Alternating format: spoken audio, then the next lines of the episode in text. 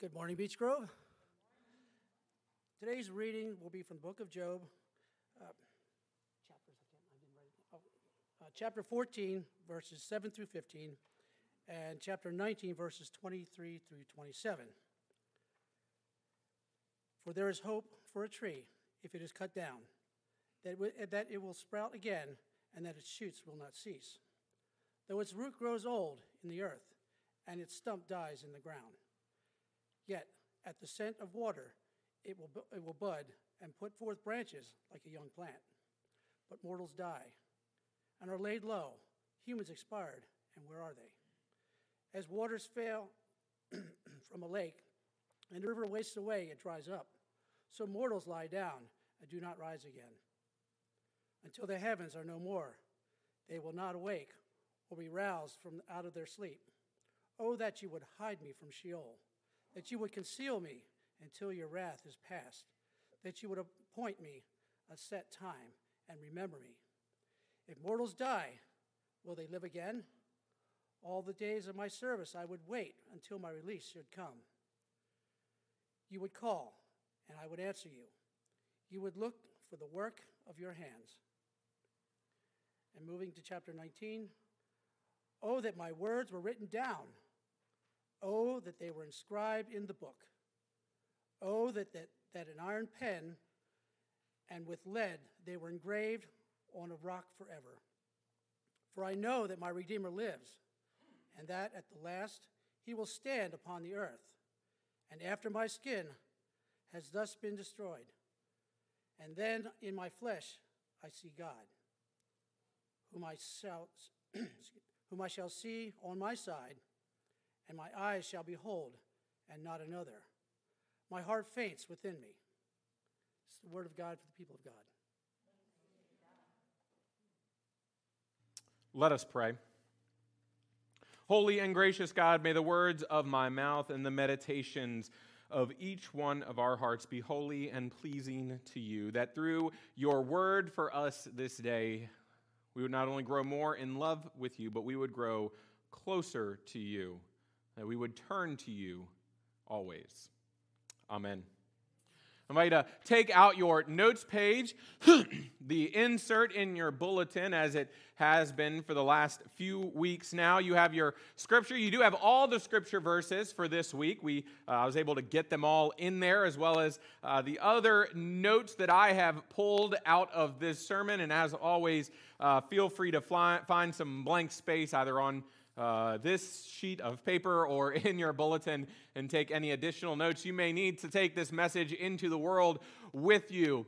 So, we are in uh, this liturgical season of the church called Ordinary Time. It is uh, a time that is, it is a season in the church that is not defined by any preparation for or celebration of any of the holy days. That is Christmas, Easter, Epiphany, or Pentecost. We are just kind of in this time and, and we're moving along. We, the Christmas is, is right around the corner. It's only about seven months away. And if that raised anybody's anxiety, I apologize. But I, as your pastor, I need to name the obvious.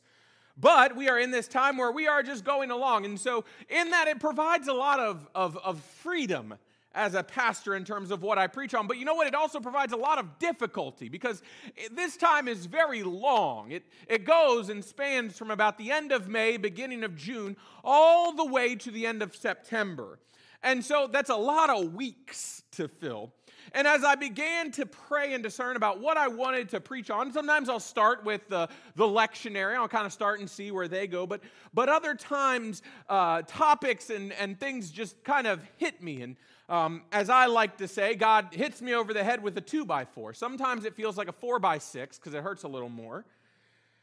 You know, as I was thinking about where we wanted to go, where in our minds we were going after Easter, right? Because we had Lent and then we had Easter, and those are defined by celebrations and holy days. So I had this freedom within me to kind of take a path for this church as we go down. And and as I reflected on where we have been as a people and as a church this last year, I heard God telling me to preach on Job. And I don't know about many of you, but, but Job is not often, I see Cindy laughing at me. Job is not often a book that we would uh, willingly go into, right? Uh, within Job is all this pain and this hurt and this suffering. But you know what? I think if we're being real with ourselves, the last year has been really rough on us. Amen? Last year's been really rough. There's been a lot of pain, there's been a lot of grief. Just this last week, I believe, we uh, are observing 600,000 lives lost to the coronavirus. We continue to see the pain and heartache of racial division, of political division within our church and within our country. We continue to see all of this hurt and pain that exists within our society. And for a lot of us, we are in pain ourselves. A lot of us are in pain ourselves. And for a lot of us, the question is well, what is next? What kind of healing is coming? The exhaustive list of things that happen around the world every day. And it, I mean, sometimes, I don't know about you, but sometimes when I just think about all the stuff that's happening, all the pain that we're going through, all the pain that I'm going through, sometimes I just want to go back to bed and just like wait for things to get better. Sometimes I, sometimes I just want to sit and cry. And these are feelings that have welled up within us. And these are feelings that we bring with us as we enter, well, as we continue to explore, because we've, y'all, we've fully entered. We're in week three of this series, and we are fully into the book of Job now as we continue on in this book of Job and as we continue to look at this character. But you see, the thing that we have to remember, and I've mentioned this before in this series, is we cannot read Job trying to answer the question, why do humans suffer? It's the wrong question for us to ask. Because I think we miss the point of what this book is trying to show us if we ask that question. If we go in trying to think to ourselves, okay, God, why does suffering happen? Then we're going to miss the whole point of this book. Because when we look at Job and we dive in and we see that Job is an exposition, it's a narrative on how we respond to suffering. And so not only how we how we ourselves respond to suffering, and this is both natural stuff, like our natural response, right? Because in Job, we see a picture of humanity's response to suffering, and then we also see God's presence in the midst of that suffering. And thereby in the midst of our lives, and so, what happens when we dive into a book like this and we both see the natural human response to suffering and God's presence? It broadens our own ability to process and work through suffering in our own lives. You see, we recognize the ways in which Job handles suffering. We recognize the ways in which Job's friends handle suffering. His wife handles suffering. And then we recognize and we see the way that God works with Job to bring healing and reconciliation. But we as humans have tried to find justification for suffering rather than trying to find healing. We think that if we understand where suffering comes from or what causes suffering, that we can stop it. If I just understand where it's coming from, I can prevent it from ever happening. And we do this in all kinds of aspects in our lives. And I'm not saying that reflecting on what caused our suffering is bad. I'm not, I'm not saying that. I think reflecting on where we've been can help lead in the process of reconciliation, but it cannot be the only thing we do in suffering. Because in Job, we see an example of what it looks like to grieve we see an example of what it looks like to go through periods of suffering in our lives. The book shows us how we ourselves can truly react when we are having rough days. Now, as we explore the way we cry out, and when we later explore how God responds to us, we will learn that there is no problem in asking the question why. In fact, as a pastor, I've often told people why is the most important question we can ask in faith. But we have to be comfortable with the fact that there's not always an answer. And in expecting answers, we have to look more, we more, we have to more look forward toward the healing that can take place than on using the past to justify what's happening to us. with our minds and our hearts set on healing and reconciliation. So, we're going to see the manner in which we keep this dialogue with God open. So, where have we been? Where have we been in this series? Let's place ourselves in this third week. And so, we started out in our first week of this series, and we were introduced to this guy named Job, right? Job was this righteous man. He was this man of God. He had all of these children, he had all of this land, he had all of this livestock. He had this wonderful family, and then we hear about Job, and then we hear about this conversation between God and Satan. And what was the question that Satan asked?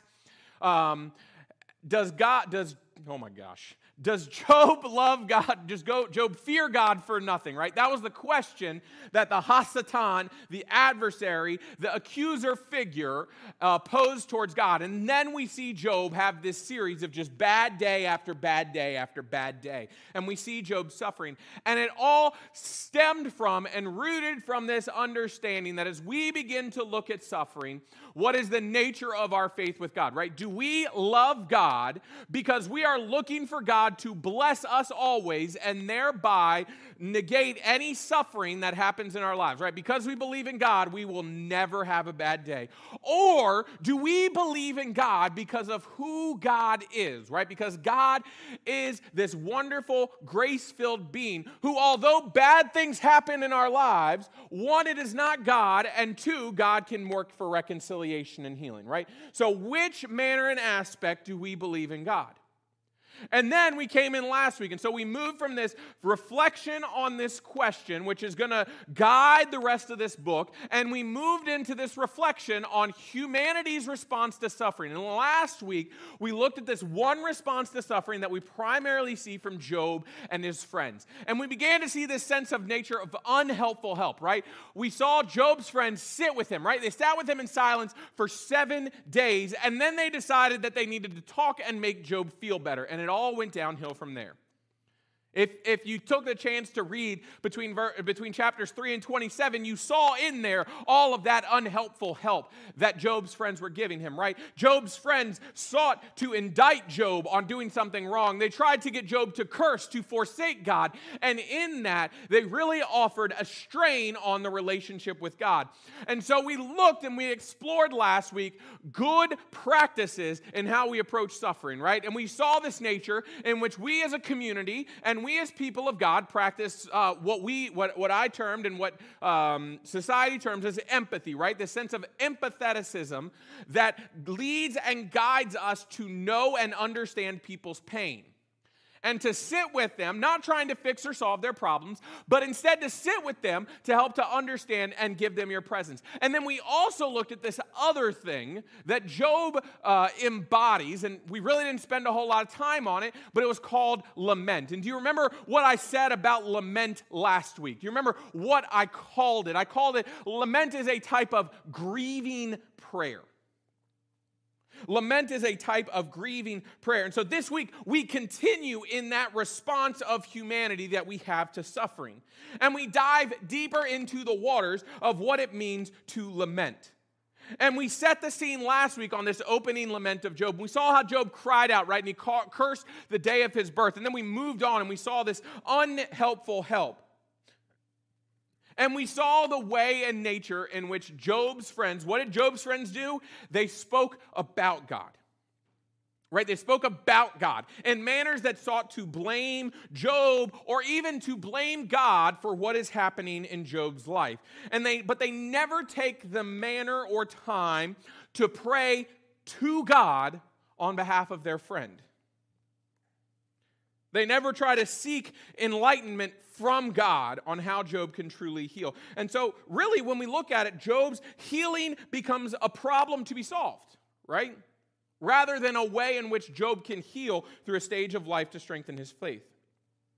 And so when we come in and we begin to look at our passages of Scripture this week, and really when we begin to look at the nature of Job's responses, because remember, in this section between uh, chapters 3 and 27, it's a series and collection of speeches and responses, right? We have, in chapter 3, we have an opening lament, and then the following 24 chapters is one of his friends says something, maybe for like a chapter or two or three, depending on how long winded they're feeling at that very moment. And then we have Job respond. And we see as the responses go on that Job goes less from talking about God, which is kind of what we saw in some of our scripture last week, to talking to God. And Job turns to God and cries out. Job lets out all of his feelings feelings of sadness, of anger, of frustration, of just so much. Job lets everything out.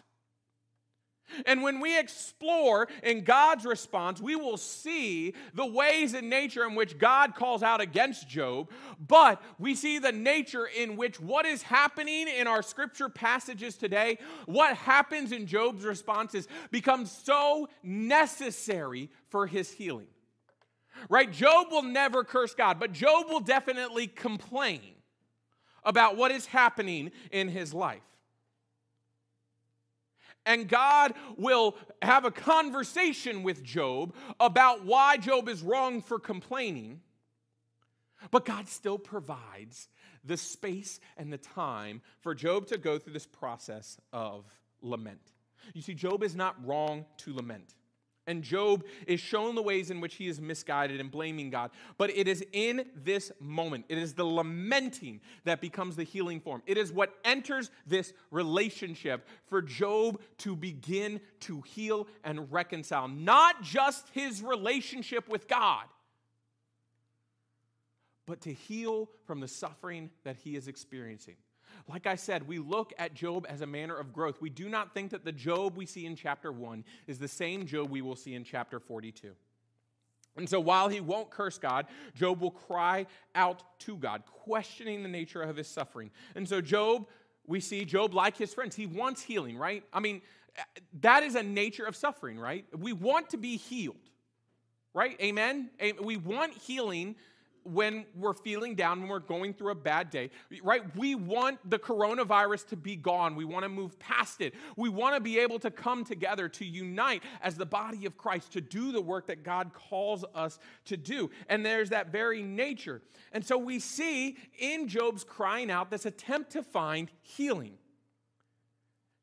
And as we read and we look, the great thing that we learn from Job about lamenting is that it is very abstractly defined. Now, there's an order to lament, but it is a very abstractly defined way that Job can express pure emotion. And we will learn and we see that Job's hope in lamenting, it's not necessarily tied to God. It's tied to external sources. Because Job is trying to find healing, and Job is crying out to God to find healing. Job's faith will never be gone, and the nature of, of his faith will be rebuilt when Job encounters God. But Job's lament is the feeling of lostness. And in his lostness, it is important to name and to know who Job turns to. And we see that in the midst of all the pain and all the suffering, in the midst of the unhelpful help from his wife, in the unhelpful help from his friends, in the unhelpful help from those around him, who does Job turn to? Job turns to God, plain and simple. He is angry at God. And he feels unjustly treated. Now remember, Job never curses God, right? I, the, the Hebrew writer is very quick to say that. Job never curses, Job never forsakes, Job always turns to God. But that does not mean that Job is feeling all happy about what God is doing. And this, this is the nature of lament. And this is what leads Job to know that the healing process has begun. Because once we move into chapters 28 and 29 and 30 and on towards the end of the book, we're going to see that it is these conversations, these cry outs to God, that is going to lay the foundation for the conversation that Job will have with God as we move on. And so Job seeks healing. But here's the funny thing is that, well, here, not funny, but here's the interesting thing is that Job is not necessarily think that that healing can come from God. Job is just looking for healing. And Job cries out, right? For many of us, this, this verse may sound familiar. For I know that my Redeemer lives. And I think for us as Christians, we would come in and interpret that right. We would say, all right, well, I know my Redeemer lives, and my Redeemer is Jesus, right? But we have to remember that for Job, Jesus hasn't been born yet. And they haven't had this understanding of a Lord and Savior. They have God, And God is existing in this manner and nature as Lord. And so Job is turning to God. But when we look and we dive more deeply into this nature of Redeemer that Job is calling out for, we see that this word Redeemer in this passage is more closely related to an actual person who will redeem, in like a more generalized term, not a specific term. And so Job is not crying out to God. If we want another example of this, if you look in the book of Ruth, you see Ruth and Naomi call out for redemption. They're calling for someone to restore their familial lineage. And if we, we look at the story of Ruth and Naomi and the entrance of Boaz, Boaz becomes this redeemer for the family of Naomi and Ruth. And so we look at it and we hear that Job is crying out, I know my Redeemer lives. I, they're out there somewhere. And as we look and we understand this, we, we see that we all have redeemers in our lives. And, and yes, we believe truly and wholeheartedly as Christians that God plays a role in that. We believe that God plays a role in it. And sometimes, here's the, here's the thing, is sometimes we can look at this role of redemption and we can see that it can be a, a physical person who comes in our lives, right? How many of us have said they just came in my life at the right time? Right?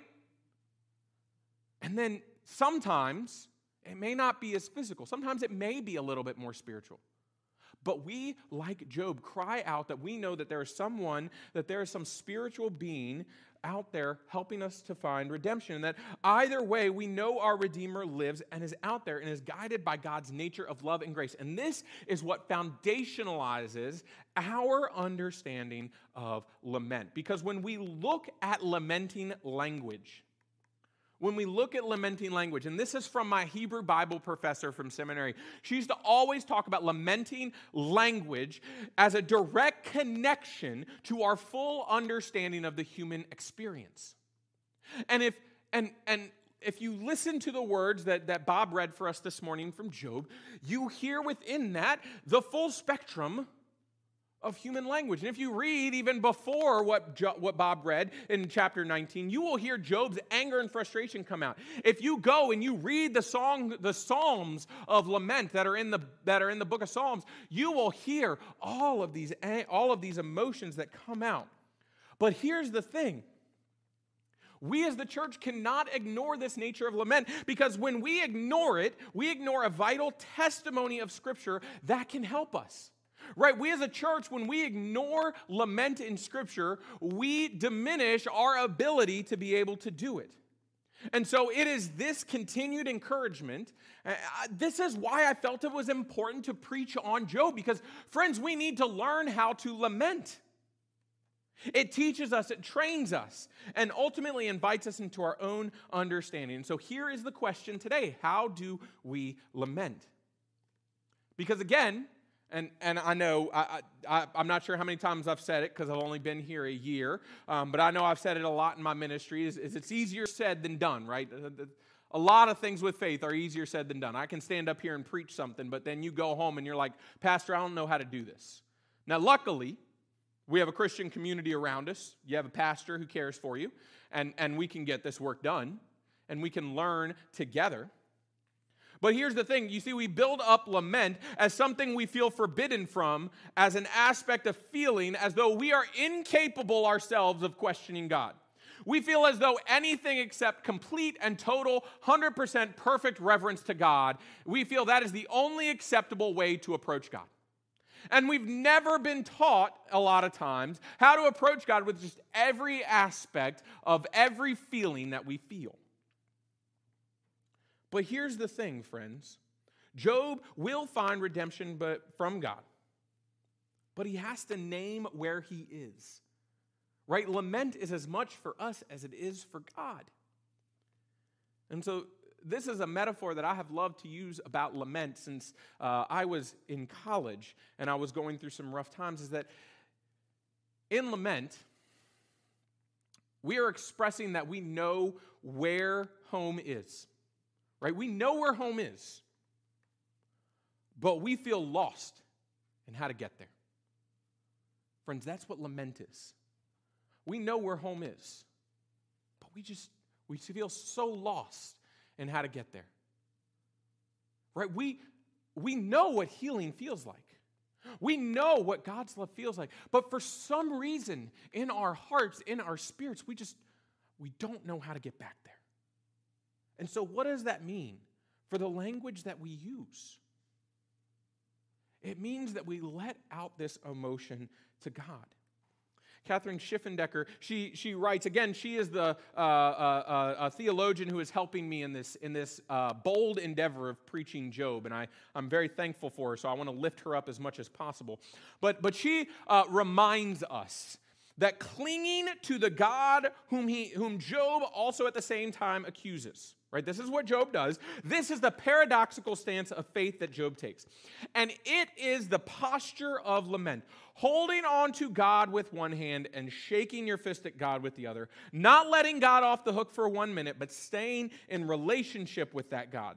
And Job exemplifies that posture of lament. And it is precisely that refusal to give up on God that leads to moments of inexplicable hope in the midst of his overwhelming despair. Hope that God will remember Job and long for him. Hope that his Redeemer lives and that in the end, Job himself will see God.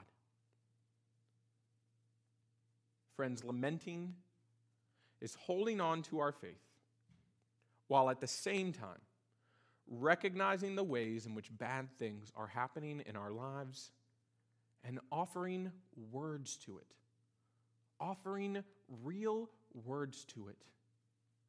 Because if we don't, if we don't, what happens to our faith? Right? What did I point out to you a few minutes ago? That in the midst of all the pain, in the midst of all the suffering, and we can see that there is a thought in Job's mind that maybe God did cause this pain. Maybe God did cause this suffering. Right? It's a thought in Job's mind if you read through it. And yet, who does he turn to? Who does Job turn to? It may lead to an answer of why our suffering has happened. It might. We may not be comfortable with the answer. But you know, we don't do it for that purpose. We don't lament so that we can find out what's going on. We find out what's going on because that's going to help us sometimes to make sure we don't make that mistake in the future. Or maybe to clean up after the mistakes we've made. But we do it because it keeps us connected to God in a way that we know that God hears the emotions of our lives and our faith. Because at the end of the day, Job's lament is an example of hope. And Job crying out, Job names the hope from what appears to be dead that can still have life. Right? He names this tree that even in this state where all seems lost, the branches and the flowers can still bear fruit. And our own lament helps us let out our feelings in a constructive way. And it will ultimately connect us to God to find this manner of hope and healing. And so here's what I want you to do I want you to, I want you to find out uh, I've, I've kind of given you a basic understanding of lament, and, and there are some examples of lament throughout Scripture, not just here in Job. Uh, we have Psalms of lament that are all throughout. If, if you Google Psalms of lament, you can find some. If you uh, shoot me an email, I will send you a handful of them. Um, but I want you to write your own laments. And here's the cool thing about writing your own laments you, you don't necessarily need to be going through a rough time. So you can, you can write laments even when times are good Laments that you can hold on to for when times are bad. And you can look at and know what it means to let out those emotions. Reflecting on rough times.